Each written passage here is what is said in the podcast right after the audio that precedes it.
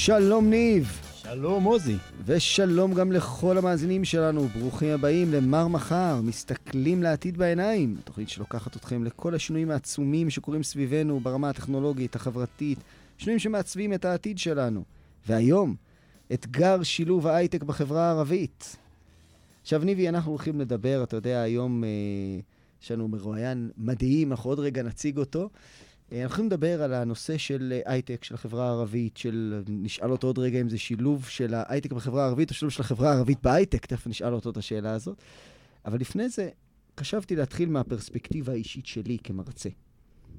אתה יודע, אני מלמד גם בבר אילן, גם באקדמית גליל מערבי, ולא מעט מהסטודנטים שלי הם סטודנטים מהמגזר הערבי.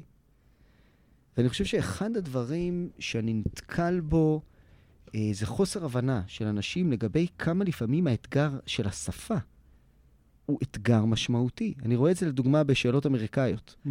מי שלמד פה אה, איזשהו תואר בארצות הברית יודע, גם אני שמדבר אנגלית, אנגלית ברמת שפת אם, הקריאה שלי שפת אם, עדיין כשאני עושה מבחן אמריקאי באנגלית, גם היום, שאני כותב מאמרים באנגלית, זה יותר קשה לי מאשר לעשות זה בעברית.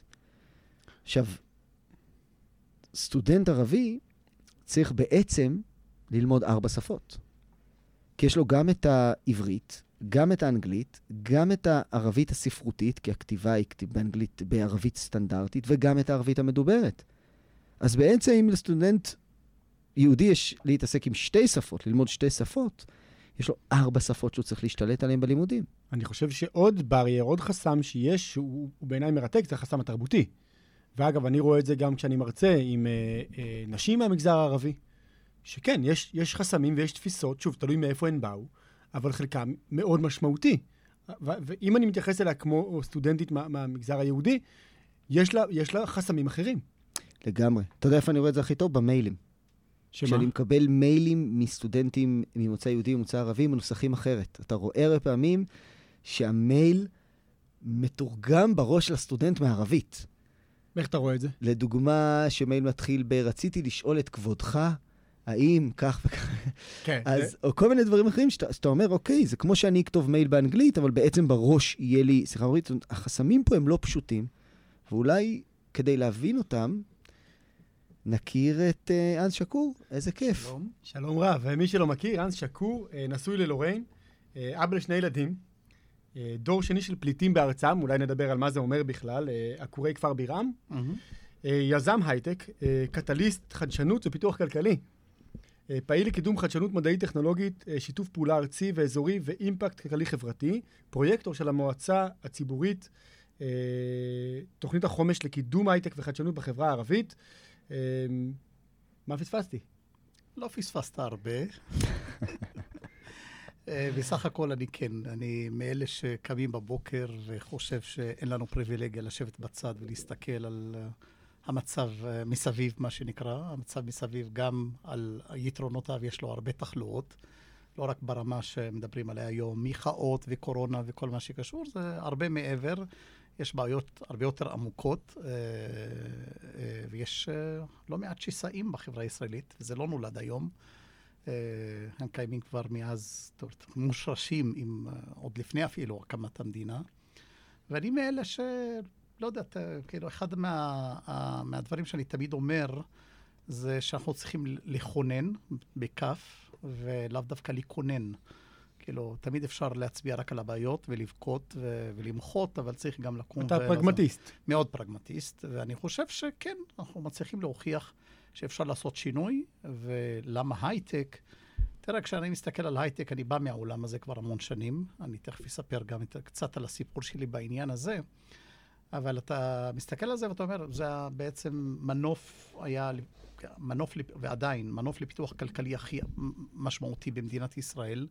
כל משרה בהייטק מייצרת עוד יותר משרות, זה אחראי ליותר מ-50% מכל הייצוא של מדינת ישראל, ייצוא מדעי, טכנולוגי, הנדסי. ואין סיבה שהחברה הערבית לא תיקח חלק בזה, כאילו במהפכה החקלאית, הערבים פספסו אותה. זאת אומרת, נכון. היו חקלאים ופספסו את המהפכה הזו. המהפכה התעשייתית, אני מדבר פה במדינה, גם, כאילו, הערבים הלכו לעבוד בתעשייה, אבל פספסו את המהפכה הזו. אני חושב שמהפכת ההייטק, שאנחנו עדיין בתחילתה בכלל, אה, הם יכולים לקחת חלק. יהיה טעות לפספס כן, אותה. לפספס אותה, ובכלל, בזמן האחרון, אני לא רק משוכנע, אני יכול להוכיח שזה צריך להיות בכלל האינטרס של מדינת ישראל לשלב את הערבים בהייטק, לשאלתך, לשלב את החברה הערבית בתוך ההייטק, קרי היישובים הערבים. לא יכול להיות ש... כאילו, ליד כל יישוב יהודי יש איזה אה, סלאמס כאלה, אה, שכונות עוני, שפשוט זועקות לשמיים, עם תשתיות ירודות, עם חינוך ירוד, עם הכל מהכל, כי זה מתכון לאסון. גם לחברה הערבית, אבל גם בכלל לכל המדינה. בכלל לחברה בישראל. נכון. ולכן זה אמור להיות אינטרס של המדינה. עכשיו, קצת, אולי עליי, אני תמיד אוהב לספר כש, כשאני הייתי ילד. רגע, לפני שאתה תספר, אני אספר. אתה כן. מרשה לי? כן. אני אספר, המאזינים לא מכירים, אנחנו עושים תמיד תחקיר לפני התוכנית, מדברים טלפונית, אוספים מידע מהאינטרנט, ותמיד אחד מאיתנו אחראי על אה, לדבר עם המרואיין, לאסוף עליו מידע, ואז הוא כותב קצת לאחר, כמה מילים שהוא. יכיר. אז אני רוצה להקריא לך, אנחנו אף פעם לא עשינו את זה, אבל אני רוצה להקריא לך מה כתבתי לניב עליך. כתבתי, איש מקסים ואידיאולוגי. רעיון אופטימי עם איש מעשי ואופטימי. אז רק תדע שבריחולים בינינו, שאנחנו אף פעם לא מראים למרואיינים, זה מה שכתוב על הדף. אז זה... Okay. טוב, אופטימיות, יש אנשים שיסתכלו עליה כנאיביות, יש אנשים שיסתכלו עליה כהחלטה. עוד מעט אתה תציג קצת מספרים, ונראה כן. שיש אה, כן. כנראה נתונים מאחורי כן, האופטימיות שלך. ואני איש של מספרים. זאת אומרת, איש של תוצרים ומספרים, ואני יכול להוכיח. זאת אומרת, האופטימיות לא באה משום מקום. זאת אומרת, היא באה בגלל שאני רואה את השינוי הזה, חי אותו יום-יום. זה משהו שאני קם בבוקר והולך לישון בלילה, וזה פשוט, כאילו, גם בוורידים וגם ב... כן, גם בנפש וגם כן, גם בלב, גם. בנפש. ולכן אני תמיד נזכר, ב, ב, ב, לפחות בסיפור האישי שלי, זה שההורים שלי היו מאוד תומכים, והם גם היו פרגמטיים כאלה. זאת אומרת, למרות שהם היו משפחה, משפחה של פליטים בארצם, אה, כפר ברעם, צד האבא והסבא שהיה חי איתנו, וצד האימא שהיו בחיפה, איפה שהיום יש את קריית הממשלה בכלל. ו, והם החליטו ש... עוד פעם, זה לא עניין של, כאילו, במובנים של לסלוח, לשכוח, איך שלא נקרא לזה, מובנים שצריך לקום ולשרוד. כאילו, mm. באותה תקופה, אנשים שאיבדו את בתיהם, את אדמותיהם, את מקור פרנסתם. ולכן הם היו גם מהראשונים שהלכו ללמוד. הם הבינו, הפנימו די מהר בשנות ה-50, שהשכלה זה מתכון להישרדות. זה המפתח. כן, וזה גם כאילו מתקשר עם כל מי ש... כל ה minorities בעולם, כולל יהודים בגולה. אה, ולכן הם הלכו למדו, ואבא שלי הלך למד, אה, כאילו בתחום הבנייה, ונהיה גם סוג של הנדסאי בזמנו, אחר כך קבלן בניין, דוד שלי היה מעורכי דין הראשונים בארץ בשנת 60, שסיים ללמוד, פליט שסיים ללמוד באוניברסיטה העברית, כמה אירוני זה בשנת 60, עוד שזה היה תחת שלטון, מה שנקרא, סוג של שלטון צבאי, כאילו, זה לא היה mm. המצב הנורמלי שכביכול אנחנו חיים היום. ו... וכשאני הייתי ילד, אימא שלי במיוחד, שהייתה גם מחנכת, אמרה, אתה יכול להיות כל מה שאתה רוצה בחיים. כאילו, זה היה המשפט. והיא לא התכוונה להגביל אותי, אבל כנראה בין לבין, כאילו בין השורות, היא התכוונה רק לא הייטק והנדסה וכל מיני מקצועות שלא תמצא בהם, בהם עבודה. עבודה בזמנו. ולכן... אה, דווקא היא חשבה שבהנדסה וכן הלאה לא יהיה עבודה? היא לא חשבה, זאת אומרת, זה, זה היה, וכאילו, זה עדיין קצת קיים, אגב, אבל זה משתנה עכשיו ממש אה, בתהליכים כאלה מואצים, שאנשים הפנימו שאין בתחומים האלה אה, תעסוקה. כל מי שלמד בשנות ה-60 וה-70... אין ו... תעסוקה לציבור ערבי כן, בתחומים כן, האלה, כן, אוקיי. כן. אה, אז מי שלמד הנדסה, מדעים, וזה, היה, כאילו, דינו היה שיהפוך למחנך. Hmm. להיות מורה בבית ספר. Uh, החשיפה לה, לכל העולם הזה של מה זה מדע והנדסה ואיזה תעשייה נבנית סביב זה, הייתה באמת אפסית. וכמו שהיטיב להגדיר את זה פרופסור מאוניברסיטת בן גוריון בנגב, שהוא חבר טוב, אמר, אתה גדל בכפר או אתה גדל ביישוב, אתה נחשף לעולמות כאלה שאתה חשוף בעיקר למשפחה שלך, לסביבה שלך, למורה בבית ספר, למוסכניק שבשכונה, אולי לאיזה רופא במשפחה, אולי עורך דין, אם כבר, וזה בעצם הרול מודל שלך. אז אתה לא חושב על הייטק, מדע, מחקר, מו"פ, כל מה שנגזר מכך. אתה מה שאתה רואה, אתה לא רואה. גם לא יזם, כאילו, כן. כי, כי לקחת סיכון זה בכלל, אה, אפרופו, הזכרת סוג של חסמים תרבותיים, אז זה לא בדיוק, אני לא יודע אם להגדיר את זה כחסם תרבותי, אבל לקחת סיכון זה משהו שכאילו מאפיין את החברה הערבית בכך שהם לא רוצים לקחת סיכון. למה? כי בגלל שהם איבדו את כל מה שהם איבדו בשנת 48' ואחר כך כל החיים שהם חיו, אז אמרתי, הם הפנימו שהשכלה ותעסוקה, קרי פרנסה ועוד ברמה טובה, הם מתכון להישרדות, ההשתייכות הפכה השתייכות משפחתית ופחות חמולתית או לאומית, ואף אחד לא רוצה לסכן את הדברים האלה. זאת אומרת, כל אחד רוצה לשמור על, ה... לא, על, על כבר הביטחון התעסוקתי שלו, כי זה הכבוד שלי. שלו. כן, כבר השקעתי בילד שלי, ש- נכון. שילך וילמד את השנים, את הזמן, את הכסף, אני רוצה שהוא יחזיר לי בוודאות. נכון. ולכן רוב הערבים פנו, אלה שרצו באמת בכל זאת ללמוד, פנו לרפואה ומשפטים ורוקחות וסיעוד וראיית חשבון, והמספרים מדברים בעד עצמם. 50% מהרוקחים בארץ זה ערבים. רק לעומת- 50 אחוז? 25 אחוז אה, רוסים. בתחושה זה 95 אחוז. כן. יש כמה מהגרי- רגע. מהגרי עבודה יהודים שעוסקים זה בתחום. ממש מעניין. אתה בעצם מסביר למה נוצרה המגמה הזאת. כי אתה נכון. אומר, בתחומים האחרים היה מאוד קשה להשתלב. נכון, היה קשה להתקבל. העובד הראשון שעבד בהייטק, הוא הועסק על ידי אינטל בשנת 80. זאת אומרת, עד שנת 80 אין אף עובד אפס. ערבי בתעשיית ההייטק. אפס, בדיוק. המורה שלי לפי, למתמטיקה, וזה סיפור מעניין, שהיום הבן שלו הוא יזם מצליח. הוא בעצמו למד, ועוד למד בבית ספר יהודי, בשנות הש... סוף שנות ה-60, תחילת שנות ה-70, והוא סיים טכניון ולא מצא עבודה, והוא נהיה מורה. היום הוא סוגר מעגל דרך הבן שלו, שכבר מכר חברה מאוד מפורסמת. למרות שהוא גמר תואר במוסד יוקרתי, כן. הוא לא מצא שום דבר. לא מצא. עד שנת שמונה, העובד הערבי הראשון היה באינטל. עד תחילת שנות התשעים היו ממש מעטים, פחות מ-20 איש. עד שנת 2008 זה הגיע ל-350 איש מתוך בערך פי חמש או פי שש, שהיה להם את התארים הרלוונטיים, אבל לא מצאו עבודה. זאת אומרת, אם אני לוקח אותך חזרה ל-2008, יש, כמה אמרת? 350 מהנדסים. 350 מהנדסים, ויש פי חמישה מהם שלא מוצאים עבודה. נכון, למרות שהשוק צמא למהנדסים צמאון רב. נכון. עכשיו, זה קשור במידה מסוימת שהתעשייה הייתה סגורה. לא רק מהצד התעשייה הביטחונית, על- עליה אנחנו לא מדברים. אנחנו מדברים על התעשייה שהרבה יותר אזרחית. מי שפתח את הדלתות באותן שנים זה בעיקר החברות הרב-לאומיות, כי להם פחות כאילו מעניין מי אתה ומה הרקע שלך. אינטל, אמדוקס, כן, כל כן. ה-HP, החברות האלה. בדיוק. אינטל ואמדוקס היו דווקא חלוציות בעניין הזה. אה, אמדוקס בכלל לקחה אפילו ערבים חסרי רקע רלוונטי, אקדמאים, אבל רקע רלוונטי, ועשה להם הסבה מקצועית, כי היה, היה, היה לה בעצם משרות להציע. למה אם יש כל כך הרבה מהנדסים שהם לא מועסקים, למה לא לקחת אותם?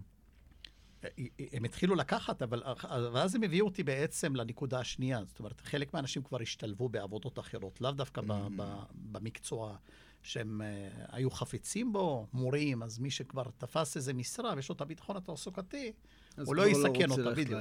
כן. אה, ואנשים הפנימו שאולי זה זמני. זאת אומרת, כאילו, גם כן, פחדו שאם אני אכנס לאינטל, אה, כאילו, אני אעזוב את ההוראה, אני אלך עכשיו לאינטל או, או לאמדוקס, מה יהיה אחר כך? זאת אומרת, הם לא האמינו כל כך לא שזה... מוכר, גם זה לא נכון, מוכר. זה, בדיוק. ולכן אה, החברות האלה חלוציות. בשנות ה-90 זה התחיל קצת לגדול וקצת לגדול. אה, בשנת 2008 אמרתי, זה הגיע ל-350, אבל זה עדיין היה כלום. מה, זה מגוחך. זה, זה הרבה יותר מגוחך, זה פחות מ-0.25 אחוז, מרבע, כאילו, מדהים. רבע אחוז. כן. הרבה פחות, שכן, מכל מי שהיה לו תארים רלוונטיים, אני מדבר על מקצועות של מדעי מחשב, הנדסת חשמל, לא מדבר כרגע על מקצועות של נגיד שיווק או ניהול, שגם או. יכולים להיות רלוונטיים. היום בהייטק גם פסיכולוגיה יכול לעבוד. וזה מה שקרה עד, עד אותם שנים. אגב, גם כדי לסבר את האוזן, זה כל כך הופנם עד כדי כך שצעירים ערבים כמעט לא בחרו במקצועות האלה. בין שנת 84, למרות שהיה כבר כמה מועסקים, בשנת 84 היה שבעה מועסקים, אני זוכר את המספר. אבל בין שנת 84, לפי הלמ"ס, עד 2014, סך כל הבוגרים ב-30 שנה במקצועות, מקצועות ההייטק, מה שקורא, כמו שקוראים לזה, היו 1,598 ערבים. 1,500? 98. 98? 1,600. בכמה שנים? של- כמעט 30. 30 שנה. 30 שנה. שלמדו באוניברסיטאות בישראל. בעבר הרחוק לא היה גם מכללות שילמדו את המקצועות האלה כמו היום. לא כולל חו"ל כמובן, ולכן יש, כמו שאמרתי, יותר מפי חמש, היה להם את התארים הרלוונטיים, אבל אתה יודע, גם, גם הנדסת מכונות זה רלוונטי. גם הנדסת חומרים זה רלוונטי. אבל אני מדבר על, על המקצועות הכי רלוונטיים. אז זה היה בממוצע 50 סטודנט בשנה. מדהים. זאת אומרת, מעט לומדים, ועוד יותר מעט משתלבים. נכון, נכון. נכון. ועד עד שהתחיל בעצם כל ה... התחילו כל מיני מהלכים.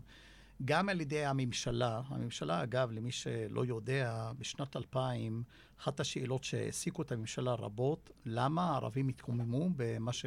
מה שהממשלה קוראת לזה מהומות 2000, או ההתקוממות של שנת 2000, מהומות אוקטובר, לא משנה איך נקרא לזה, אז זה לא עניין של טרמינולוגיה. ואחת הבעיות שהממשלה הצביעה עליה, שעדיין לא נפתרה לגמרי, אה, שיש מלא, אלפי אה, ערבים וערביות שסיימו לימודי אקדמיה בשלל מקצועות, שפשוט לא מועסקים בתחומם. אז דיברו על סדר גודל של 5,000, 6,000, שפשוט, זה, הממשלה קראה לזה חבית נפץ. זאת אומרת, אם המשכילים לא מצליחים לעבוד, והם ממורמרים, ורובם לא רוצים לעשות איזה רילוקיישן לחו"ל, להגר מכאן, אז מה עושים איתם? אה, וזה אנשים שהם בסוף גם מביאים ילדים, ומנחילים בעצם את כל המרמור שלהם לכל הדור הבא. וגם הייתי רוצה שהם יהיו הסמן החיובי, ולא נכון, הסמן השלילי, כאילו זה גם מובילים. והיו כל מיני מהלכים, לקח בערך שמונה שנים אה, לנסות לגבש כל מיני מהלכים, שאף מהלך לא צלח כמו שצריך. ואז אה, היה, זאת אומרת, ניסיונות גם מצד חברות הייטק, בגלל איזה תמריץ מסוים שאז הוצע אה, לנסות להעסיק מפתחים. סצנת המובייל שמתפתחת, שיכולה להביא הרבה אנשים, אינטרנט ומובייל וכל התחומים האלה. אה, ואז קם ארגון בשם צופן, שאני, יש לי את הכבוד לעבוד איתם גם היום כיועץ וגם כדירקטור לפיתוח עסקי. ואמר, אנחנו רוצים לשלב את הערבים בהייטק. ואז אנשים הרימו גבה, אמרו, מה? הוא אמר, כן, יש אלפי אקדמאים, עשינו סוג של אה, מיפוי, יש אלפי אקדמאים שלא מועסקים בתחומם. אמדוקס השכילה לקחת קצת ולעשות להם הסבה מקצועית, או להשלים להם את הסקילסט, כדי שייכנסו לתעשייה, אבל אין סיבה שלא יהיו יותר, ויש קצת תמריצים, אפשר לגייס לזה הרבה פילנטרופיה גם כן. וזה היה, אתה יודע, לנסות, uh, כאילו, לקום בבוקר ובמהלך ולעבוד שהוא... בזה. כן, ו- ופשוט לעבוד בזה. ולשמחתי, בעצם לשמחתם בזמנו, אה, גם קמה חברה כזו בנצרת, גליל סופטוור, שאמרה, אני רוצה להעסיק במודל של אינשור, כאילו בתוך המדינה, במקום ללכת לאוקראינה או להודו או כל מיני מקומות אחרים, צעירים ערבים, שאני פשוט מכשיר אותם, נעסיק אותם, ולאט לאט כל הצצנה הזאת תתפתח, כי היה מלא אנשים עם פוטנציאל. מה היה חסר להם מעבר לזה שהתעשייה הייתה סגורה?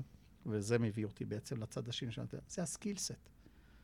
והיום זה הבר... הרבה יותר ברור מאי פעם. היום בשביל להיות הייטקיסט אתה אולי לא חייב להיות בוגר תואר אה, בהנדסה, אבל אין ספק שתואר בהנדסה יכול לעזור לך מאוד, מאוד יעזור, להתקדם מאוד למחקר ולתארים מתקדמים ו... ו... ו... ולכן ה skillset שהיה קשור גם בשפה, עברית, אנגלית, ותכף אני אגע בזה, אבל הרבה מעבר. התואר לכשעצמו לא מכשיר אותך, האקדמיה לא מכשירה אותך לתעשייה. התעשייה היא לא כאילו מקשה אחת, זה ים של משרות, תחומים שונים, לא רק הארדוור וסופטוור, גם בסופטוור יש מלא, ויש כאילו, זו יריעה ממש אה, רחבה מאוד. יש אנשים שהם יותר בפרופשיונל סרוויסס, יש אנשים שהם במחקר נטו, יש מחקר ופיתוח, יש QA, יש וריפיקציה, יש מיליון ואחד מקצועות. והאקדמיה לא מכינה אותך לשם. כן. וגם בתוך האקדמיה אף אחד לא עבד על זה. היום האקדמיה יותר מבינה את הצורך גם להשקיע בלצמצם את הנשירה ומעבר מקצועות כדי זאת אומרת, להכשיר דור הרבה יותר טוב, לא רק אצל הערבים בכלל, אבל גם שם יש פערים. אבל מעבר לזה, זה פשוט לנסות למצוא איך מביאים מועמד לסקילסט הנכון ואיך מכינים אותו, כל המוכנות שלו לשוק העבודה, לתעסוקה בתחום הזה. עכשיו, היום התעשייה הרבה יותר פתוחה. לעומת, אבל זה לא... מה המצב היום באמת, אגב? זהו, תן לנו טיפה סדר, כי עצרנו ב-2008 ב-350. כן, נכון, אז המצב השתנה, אבל הוא לא השתנה מעצמו. זאת אומרת, הייתה פה הרבה עבודה לשנות את ה mindset ולעבוד מול חברות ולפתוח דלתות וזה. מה זה הרבה עבודה? מה נעשה?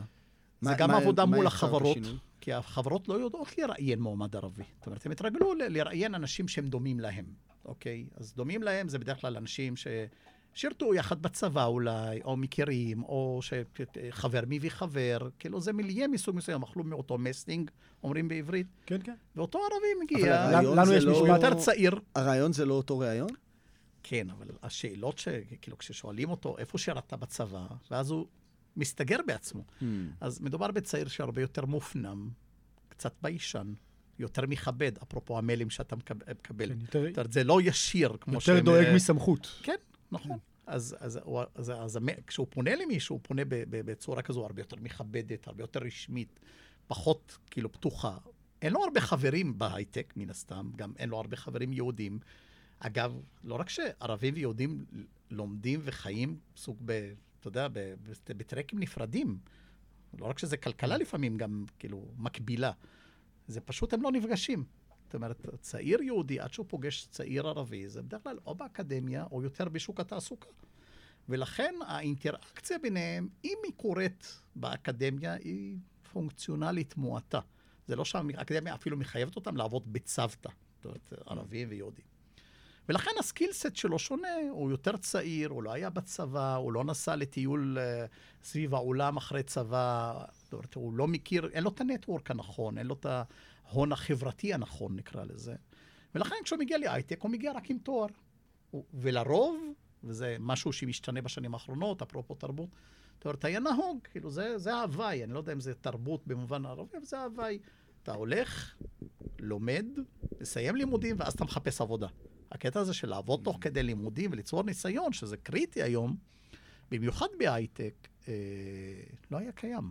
כלומר, לא הייתה מנטליות של כבר מודעות, תוך כדי. התואר. להתחיל נכון, לרכוש ניסיון ניסיון. תעסוקתי. לא, לא מנטליות, לא מודעות, לא חשיפה. ו- ורבים גם שהיו לומדים את המקצועות האלה, אם תשאל אותו מה זה הייטק, אז הוא יודע לספר לך על זה אולי מנקודת מבט של קורס מסוים במבנה נתונים, אוקיי, data structure, מה שנקרא, או אלגוריתמיקה, אבל לספר לך על התעשייה, כלומר, הוא לא טעם ארגון של הייטק. הוא לא יודע מה זה, הוא לא יודע מה זה corporate בהייטק. אבל הדברים האלה, כמו שאמרתי, משתנים. אז ממצב של 350, היום אנחנו במצב של בערך 8,500 מהנדסים שכבר מועסקים. אנחנו מגיעים למצב של פחות מ-20% שהועסקו אז למצב של 60%.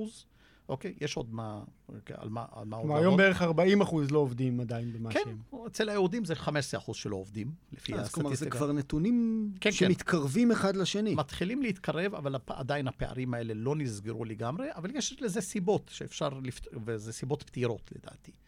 אה, חלק מזה קשור אגב לנשים, ונשים היום זה כבר לא עניין של תרבות. נשים כן הולכות ללמוד באקדמיה אצל הערבים, בהמוניהם.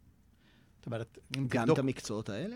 אפילו במקצועות האלה 50% זה נשים, או 55% זה נשים. 50 אחוז מהסטודנטים הערבים במקצועות שרלוונטיים להייטק הם סטודנטיות. כן, זה כן, זה גבוה השתנה. יותר מהאוכלוסייה היהודית, נכון, אם אני לא טועה. נכון. כשזה מגיע למדע והנדסה, הסטודנטיות הערביות, זה פשוט משהו מפתיע, ובשש, שבע, שבעת, שבע השנים האחרונות, זה התחיל להפתיע אפילו אותנו, הן נוהרות בהמוניהם, כי זה סוג גם, כאילו, כאילו אתה יודע, זה, זה משפר את מעמד האישה. צריך להיזהר מהמילה הכנסה. נוערות.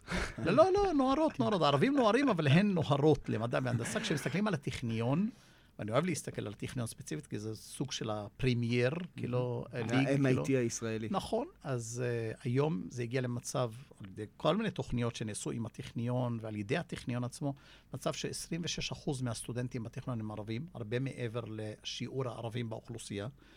זה עדיין יש לאן לגדול, תכף אני אסביר גם למה. זה בגלל, גם בגלל מכסות שיש בטכניון לאוכלוסייה הערבית? זה לא, זה, עוד לפני מכסות זה תוכניות לשיפור הסקילסט, כאילו שיפור העברית והיכולת שלך לשרוד בלחץ של הטכניון. עשו הרבה תוכניות. אבל גם יש מכסות ב... אני, ב- לא, בטכניון? אני לא שמעתי שיש מכסה שאומרת 25 אחוז. כי נגיד ברוקחות, אני יודע שיש ממש מכסות לאוכלוסייה הערבית באוניברסיטה העברית. אבל זה, היא עדיין לא יותר מ-20 אחוז. כן, אני חושב, כן, אני חושב שהקבלה היא כן. מעבר. אוקיי. וכמו שאמרתי, לא רק שזה הרבה מעבר בשיעור שלה, שלהם באוכלוסייה, כשזה מגיע לאנשים זה הרבה מעבר ל-50 אחוז, בטכנולוגיה זה 60 וקצת אפילו, זה, זה לא כולל רק הייטק. אבל כשמסתכלים על נשים בכלל, נשים, נשים בטכניון, שליש מהנשים בטכניון הן ערביות. זאת אומרת, אפילו מול היהודיות הן במשקל הרבה יותר, בשיעור יותר גדול משיעורן בכלל. אגב, אני אשאל את שניכם רגע, סתם מעניין אותי ההקבלה, ברור שזה לא זהה, אבל כשאנחנו עובדים עם מגזר חרדי, אז גם שם אני רואה שהנשים החרדיות הם אלו שלומדות תכנות. הרבה יותר מהגברים אבל- החרדים. אבל זה שונה. שוב, אולי זה כן, במקום אחר, פה אבל עדיין אני רואה מגמות אחר. מאוד דומות. אני תמיד אומר, כמה שיש מגמות דומות, יש הבדל עצום בין להשוות את החברה הערבית לחברה החרדית מסיבה אחת. קודם כל, בחברה החרדית גברים לא יוצאים ללמוד במובן של זה, או, או לעבוד, זה פשוט ללמוד תורה. נשים הן המפרנסות בבית. אצל הערבים, האישה התחילה להפנים בשנים האחרונות שהיא יכולה להיות דומיננטית בבית, להשפיע על הילדים, להשפיע על ההכנסה למשק בית, זה משפר את מעמדה בכלל, וזה משפר את מעמדה במשפחה בכלל, בכפר, ביישוב, בחמולה. לא משנה, אישה ברגע משכילה, שאישה היא מהנדסת נכון. בהייטק, זה נכון. מהפכה חברתית. נכון. ו- ולקחת חלק בלייצר, כי ההייטק מוביל אותך להיות גם כן אה, מוח יצרני, ולא רק ידיים עובדות. ולשמחתי גם מה שהתפתח בחברה הערבית, זה לא, כאילו, זה לא משהו שפשוט מתחרה, כאילו, ממקום של ידיים עובדות זולות. זה לא. זאת אומרת, היות מהמם. ואנחנו מדברים על אקדמאים, אז, אז כולם כמעט במחקר ופיתוח, פיתוח, ולאו דווקא ידיים עובדות זולות שזה, הם לא ב-entry level, הם לא ב-QA ו coding ו testing, הם יותר באוטומציה וה- והרבה מעל לזה. אנץ, אם לפני שנצלול רגע למה אפשר את התהליך הזה, אתה נראה לי שהצלחת לממש את ההבטחה ולעשות את כולנו אופטימיים אחרי הנתונים שהצגת, אבל בשביל להשלים את הנתונים, מה אה, אחוז מתוך האוכלוסייה, אחוז מהאוכלוסייה ב, ב, אה, בקרב היהודים, בקרב ערבים, בהקשר הזה של לימודי טכנולוגיה? אז בשנים האחרונות, כי אמרנו, בשל- במשך 30 שנה למדו, 1,500, אה, סיימו לימודים 1598 באוניברסיטאות בישראל. היום אנחנו נמצאים במצב שמסתכלים על אוניברס- אוניברסיטאות, מכללות, מכללות פרטיות, ואפילו קצת לימודי חו"ל. אנחנו מגיעים ל-5,600 סטודנטים ערבים שלומדים את המקצועות האלה עכשיו. ובאחוז מהאוכלוסייה? כדי שנבין את זה הפער בערך מהאוכלוסייה 17 היהודית. 17 אחוז, כשזה רק בישראל זה 13 אחוז. אוקיי? אצל היהודים זה מגיע ל-18 אחוז. כלומר, באוכלוסייה הערבית זה בערך 17 אחוז, כן. ובאוכלוסייה היהודית בערך 18 אחוז. כן. וואי, זה ממש אה, כמעט אותו זה דבר. מתחיל, עכשיו, האוכלוסייה הערבית, הפוט- הפוטנציאל שלהם, בקטע של, אתה יודע, כמה שיעורם, השיעור באוכלוסייה שלומד בכלל באקדמיה ועוד מקצועות הייטק, הוא הרבה יותר גדול. כי כשאנחנו מדברים על השנתונים הרלוונטיים, על הצעירים, השיעור של הערבים, ואפרופו גם החרדים, הוא לא, לא לפי השיעור של האוכלוסייה הכללית. זאת אומרת, זה לא 21 אחוז ערבים, אלא זה 28, ו- ובגילאים מסוימים זה יכול להתקרב ל-30. ילדי ישראל, אגב, יותר מ-50 אחוז מהם זה חרדים או ערבים. זאת אומרת, וזה אומר לאן הולך העתיד. כן, למרות אה, שעם ה- עם הערבים עכשיו יש אה, שינוי בהקשר הזה, הנתונים האלה נכונים, אתה מסתכל על גיל חטיבת ביניים ותיכון, אם מסתכלים על הכיתות יסודי, א', נכון. ב', ג', זה מתחיל אז להשתוות. האחוז כן, נהיה- שיעור הילודה ירד. זה אותו דבר. כן. והחרדים באמת מאוד עולים עדיין. החרדים עולים, ויש, כאילו, תמיד יש את הקולות האלה של להביא יותר ילדים. אני חושב שצריך להשקיע בהם. לא, זה לא עניין של כמות, זה עניין כן. של איכות.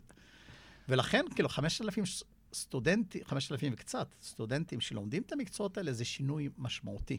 זה אומר שכל שנה נכנסים קרוב לבין 1,500 ל-2,000 איש לשוק העבודה, שזה משהו נפלא. לא, זו הצלחה מדהימה. אנשים שהולכים לתארים מתקדמים, זה גם, המספרים שם גדלים, תואר שני ותואר שלישי.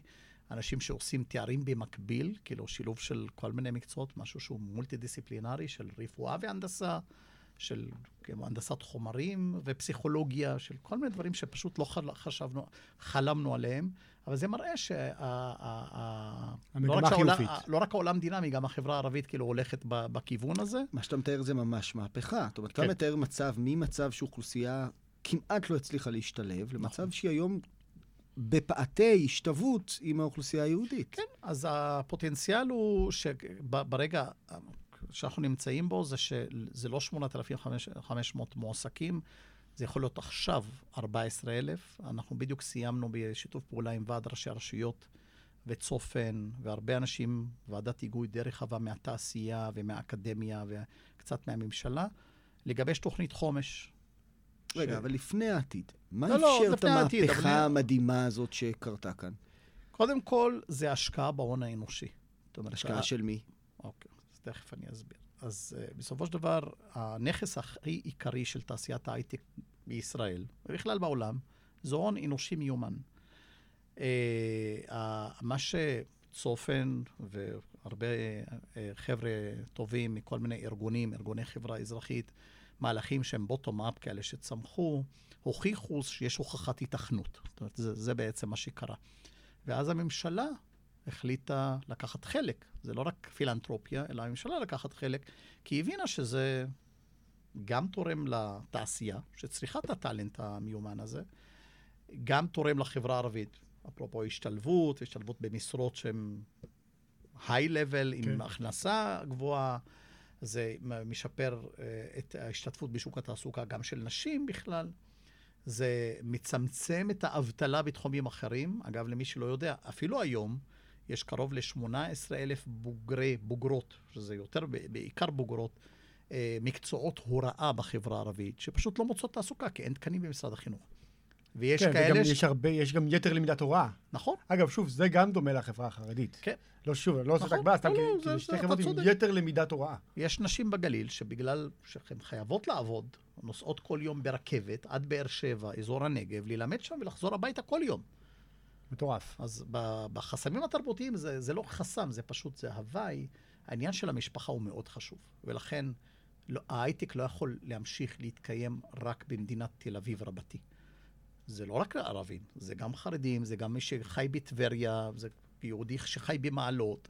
זה לא נורמלי שהוא צריך לבזבז מהפריון שלו, מהייצור שלו, מהזמן שהוא אמור לחשוב ולייצר, שעתיים על הכביש הלוך, שעתיים על הכביש חזור. זה זמן מבוזבז, זה, זה אובדן, כאילו, תוצר למדינת ישראל עצום. אבל אנס, אני, אני רגע אעצור ואני אשאל אותך ברמה קונקרטית. מה הצעדים שנעשו שאפשרו, לפני שנדבר, תדבר איתנו עוד רגע, אני יודע שאתה עומד להגיד לנו מה הצעדים שצריכים לקרות בהמשך, אבל מה הצעדים שנעשו בפועל, שאתה היית אגב חלק מהם, שאפשרו את המהפכה הזאת? מה זה השקעה? במה השקיעו? אוקיי. Okay. אז השקעה בסקיל סט של המועמדים, הבוגרי האקדמיה, גם במהלך הלימודים, הכנה במהלך הלימודים, כולל מנטורשיפ, הכנה, הכנה לשוק התעסוקה, חשיפה להייטק, כמו שאני קורא לזה. זאת אומרת, אתם עשית, הייתם חלק מתוכניות כן. שנכנסו לאקדמיה, כן. ובתוך האקדמיה כן. הכשירו כן. אנשים. נכון. Okay. אוקיי.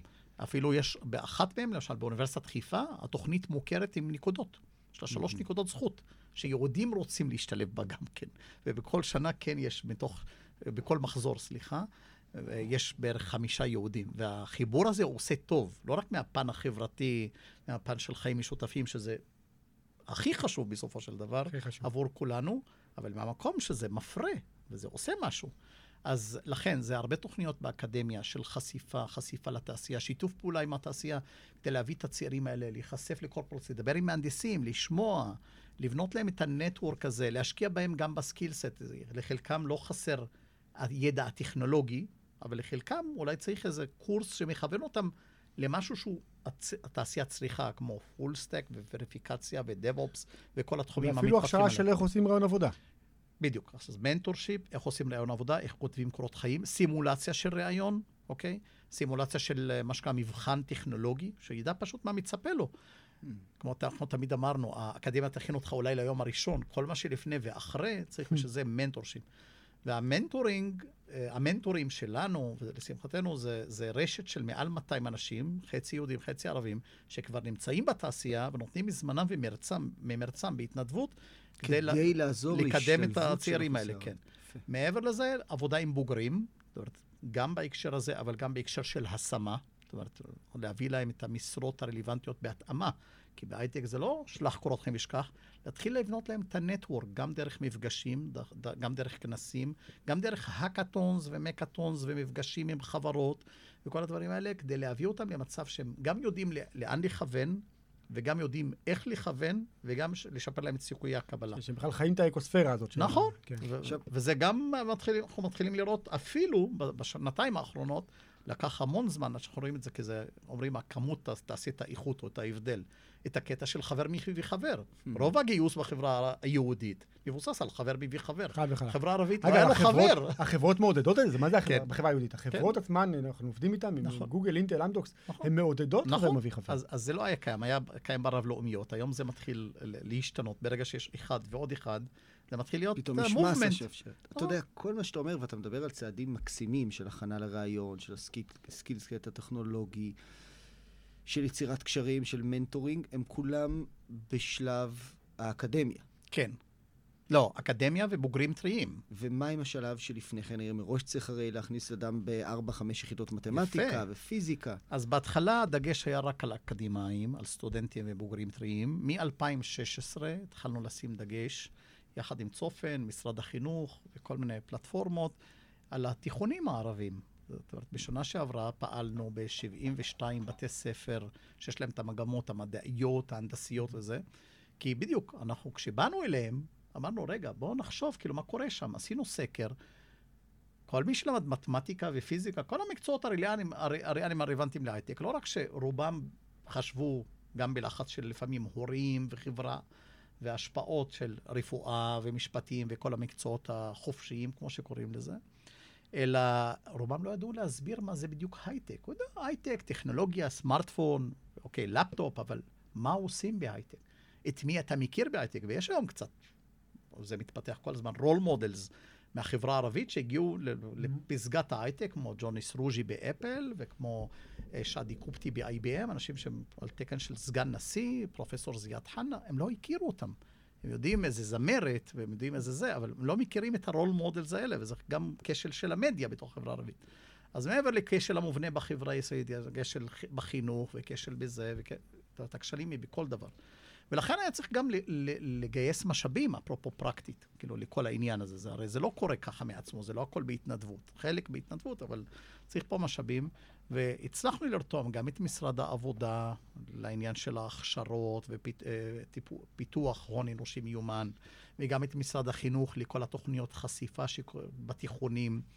ואנחנו רואים כל הזמן גידול משמעותי במספר הצעירים שכן בוחרים, כי הם מפנימים שיש בזה קריירה. תגיד, סתם שאלה שהיא עומדת אותי עכשיו, אתה רואה איזון חוזר, אתה רואה איך הדבר הזה בתמורה מחזיר השפעה לחברה הערבית עצמה, משנה את החברה הערבית? אוקיי, אז בואו נדבר בהקשר הזה דווקא על נצרת. כי זה, בנצרת זה לא רק ש... זה מחזיר אותי לשאלה הראשונה. אם אנחנו משלבים רק את הערבים בהייטק, את האקדמאים, לא, אנחנו רוצים לחבר את שני העולמות האלה בצורה כזו שההייטק גם יגיע לערים ערביות. עכשיו, זה לא הייטק כמו בחרדים, שנבנה בתוך החברה הערבית רק לערבים. והמודל הזה שהצלחנו לפתח בנצרת, הוא מודל די מעניין. כי יהודים באים לנצרת לעבוד עם ערבים בחברות הייטק. כאילו, זה לשנות את הכיוון. לא ערבים רק לגמרי, שיוצאים לגמרי. מהיישובים שלהם לעבוד בחיפה, ביוקנעם ובמרכז, אלא יהודים שבאים, בערך 25 אחוז באים כל יום, מתוך 1,300, לעבוד בנצרת. זה שינוי מגמה אדיר. עכשיו, כל משרת הייטק תלוי את את, את מי תשאל, את רשות החדשנות, מייצרת לפחות עוד שלושה משרות לידה, יש כאלה שיגידו אפילו עשר משרות בהמשך. תלוי בגודל ה ecosystem שבונים סביב זה. עכשיו, אנחנו הסתכלנו על זה במקום שאמרנו, זה המנוף גם לסגירת פערים, גם לפיתוח כלכלי, גם לפיתוח חברתי, גם לתרומה לכלכלה, השתתפות בכלל בכל ה, כל הכלכלה של, של ישראל, וזה גם מענה למחסור של התעשייה. ויש לך ווין ווין, כולם מרוויחים מזה. אגב, אנחנו מדברים עד עכשיו על האוכלוסייה הערבית כמקשה אחת, אבל האם יש הבדלים בין אוכלוסיות, לדוגמה, ברמה דתית, בין אה, נוצרים, מוסלמים, דרוזים? ההבדלים האלה קיימים, אבל הם לא מפריעים כרגע. הם אולי מאתגרים יותר. זאת אומרת, יש הבדל בין, למשל, הנגב לבין הגליל. אוקיי, יש הבדל בין המשולש לבין מקומות אחרים. אבל בסופו של דבר, מערכת, מערכת החינוך היא מערכת חינוך אחת. ואם משקיעים כמו שצריך בכל מקום, אז אנחנו לא נראה את ההבדלים האלה כשאנחנו מדברים על טאלנטס. נכון להיום, כן. אתה מדבר על הבדלים, יש הבדל בין אה, נוצרים למוסלמים, בין, אה, כמו שאמרת, דרום לצפון. ההבדלים הם יותר קשורים ב- היום, לא בדת, אלא מאיפה באת. זאת אומרת, מאיפה באת זה לא רק גיאוגרפיה, זה המשפחה שלך. אם ההורים שלך משכילים, אז מן הסתם זה כבר מראה לך את הדרך. אם ההורים שלך הם בהייטק, אז זה בכלל חשיפה הרבה יותר גדולה. זאת אומרת, ההשפעות האלה קיימות בכל מקום. מי שבא מכפר שהוא לא נחשף אפילו להייטקיסט בכפר, זה, עכשיו, אתה אומר, עד כמה זה משפיע? אחד ההייטקיסטים אמר, ולא אחד, אפילו יש יותר מאחד, שאנשים שרואים אותו נכנס לכפר, חוזר הביתה בערב, עם רכב שכתוב עליו מייקרוסופט או IBM, זה עושה איזה משהו. לא רק שהוא מהנדס, עכשיו, מבינים שהוא עובד, יש לו אוטו גם כן. עכשיו, כמה שזה שטחי, אבל הדברים, החשיפות לא, הקטנות האלה... זה סופר משמעותי, כן. הסביבה יש לה נכון, כוח עצום נכון. בהשפעה עלינו. ולאחרונה, יש בחלק מהמקומות מתחילים לפתח מודלים כאלה של מתחמי עבודה ויצירה, כמו fab labs, כמו במג'ד אל-כרום, וכמו בכפר קאסם, וכל מקומות כאלה שגם חושפים צעירים בגיל צעיר לעולמות האלה, אבל הן חושפות, חושפ, חושפות אותם לא רק לעולמות, זה גם לאנשים, לאונשה. זה לא רק חומרה ותוכנה, גם לעונשה שבדבר. יפה. הם מתחילים להגיד, ל- לראות role models, להכיר, ואנשים שמדברים את שפתם. אני בעצמי, ויש כאילו מלא מתנדבים כאלה, הולכים לבתי ספר. מדברים על הייטק ועל חדשנות, כל מיני הרצאות, מזמינים אותם ל hackathons ולכל מיני פעילויות כאלה, גם לבני נוער, לא רק לזה. בונים את הקהילה, bottom up. וזה משפיע, משפיע המון, כי, ו- וזה משפיע גם על השיח.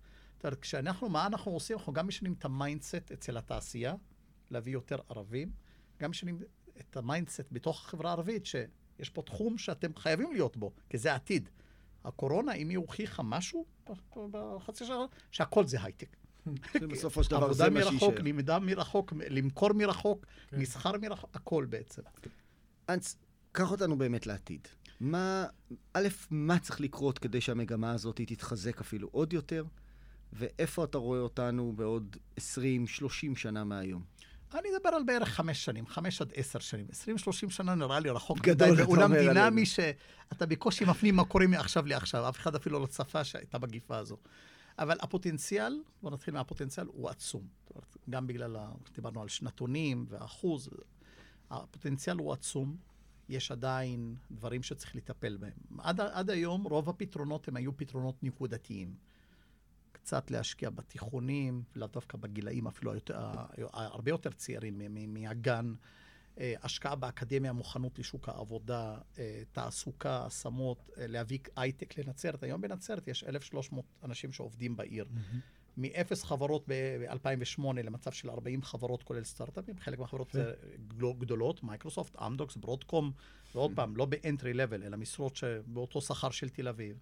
וזה משנה את כל המציאות, ואת המודל הזה אנחנו רוצים גם להעתיק לעוד ערים. זה לא שיהיה הייטק בכל כפר ובכל עיר, הלוואי, אבל כמו שאם אני אגיד הייטק בכוכב יאיר, כולם יגידו כן, זה בסדר, אז אנחנו רוצים שהייטק בנצרת והייטק במשולש, כפר קאסם, אולי אום אל-פחם, הייטק בנגב, זה גם משהו טבעי. עכשיו, זה לא חייב להיות, לתפיסתי לפחות, רק לאותה עיר.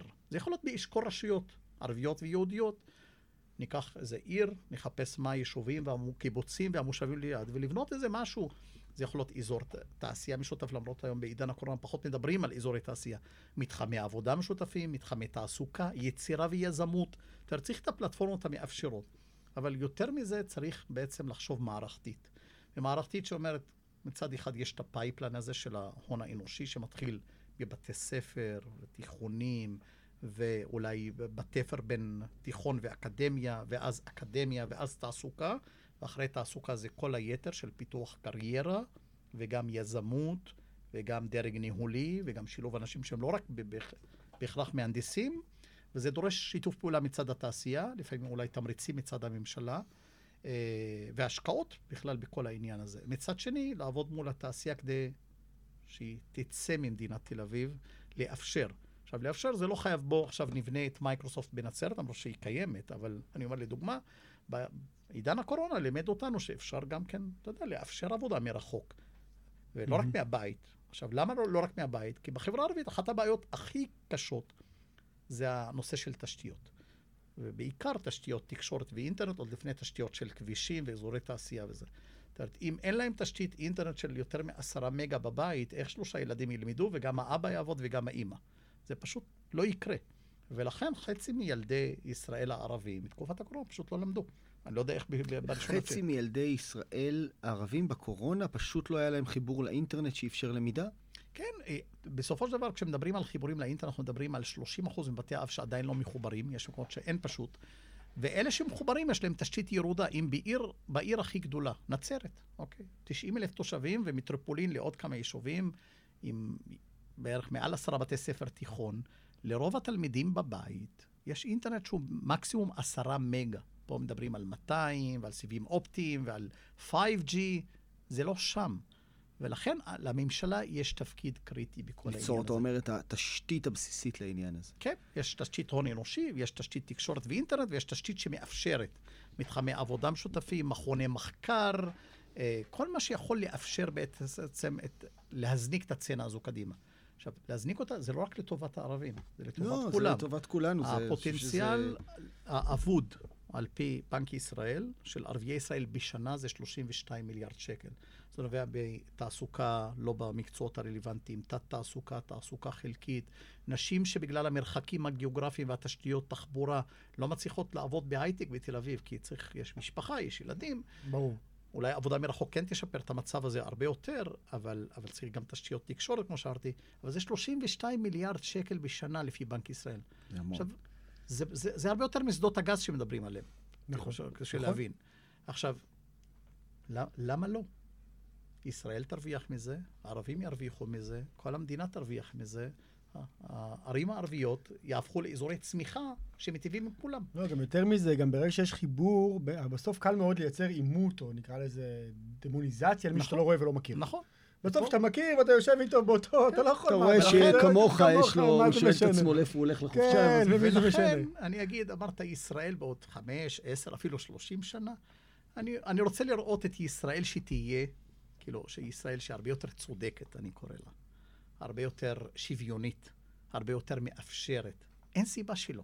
זאת אומרת, כמות המשאבים שיש כאן, קודם כל בהון האנושי המשובח הזה שיש בארץ, אין בכל מקום בעולם. אנחנו יכולים אפילו, אם, אם נשכיל, אפשר אפילו לספק לאזור מסביב קצת הון אנושי כזה שייטיב עמו. אז, אז כן, האם זו ישראל? כן, זו ישראל שתהיה. עכשיו, אני לא יודע להגיד לך, האם זה יקרה 100% בוודאות, 100%? אני יודע שהתהליכים האלה בלתי נמנעים. ואנחנו רואים את זה בהייטק, ראינו את זה ברוקחות, ראינו את זה בכל מקום. אנחנו רואים את זה ברפואה, גם מנה, פתאום יש מנהלי בתי חולים ערבים, אז לאט לאט זה יקרה. זה יקרה. צריך להאיץ את זה. אנץ, אתה הוצאת, כמו שאמרתי, את כולנו אופטימיים מהשיחה איתך. כן. ואני ממש. אגיד לך שזה פשוט אה, תענוג, גם אה, לדבר איתך לפני, גם עכשיו, פשוט אה, תענוג לראות את הפעילות שלך. אז לא נותר לי אלא להגיד לך תודה, ולהגיד לך תודה, על השיחה תודה לכם. המדהימה גם- הזאת. גם לי זה היה נעים, וכמו שאמרתי, צריך לכונן. ואני אגיד תודה גם לכל הצוות הנפלא שלנו שלא נמצא כאן, לרבית בן יהודה אשר על ההפקה, ליאיר גוטרמן על העריכה של הפודקאסט, לצוות של רדיו 104.5 FM בראשות רינה בניון, ולקובי קלר, בעלי האולפן שבו אנחנו נמצאים. אז תודה רבה לכולכם. וכמו בכל תוכנית, אם אתם אנשים סקרנים, אנשים שרוצים להמשיך ולצמוח ולהתפתח כל הזמן, אני מזמין אתכם לקבוצת הפייסבוק שלנו.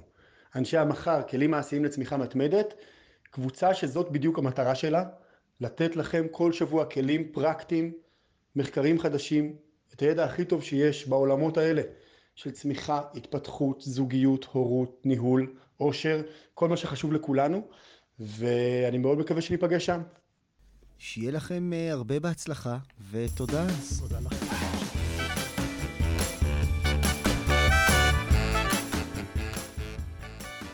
תודה שהאזנתם. אם אהבתם את הפרק, נשמח שתסייעו לנו בכך שתקדישו עוד דקה כדי לשתף חברים. זו דרך נהדרת גם לעזור לפודקאסט וגם לעשות משהו טוב בשביל החברים שלכם. אם אתם משתמשים במכשיר של אפל, נשמח שתשאירו תגובה ודירוג. שיהיה לכם מחר נפלא.